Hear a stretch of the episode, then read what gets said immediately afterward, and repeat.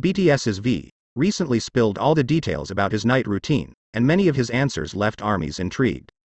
He revealed that before bed, he always has the same routine. He brushes his teeth, drinks a cold glass of water, and eats a gummy. Then, he puts some aroma oil below his nose and is ready to hug his pillow to sleep. He revealed it can take him four hours to fall asleep. However, he's not thinking about much, he's just zoning out most of the time. V revealed his favorite way to sleep is with a little less clothing. I sleep topless and with a pajama bottom or else I can't fall asleep. Plus, he loves having good scents like aroma oil to help him sleep, but he's not sure if it works. He turns his late night snacks into full meals and loves to order things like bunsik, Korean fast food, fried chicken, or HWE, raw fish. Additionally, he played a this or that quiz about his favorite bedtime rituals. How do you sleep, Army? Tell us in comments.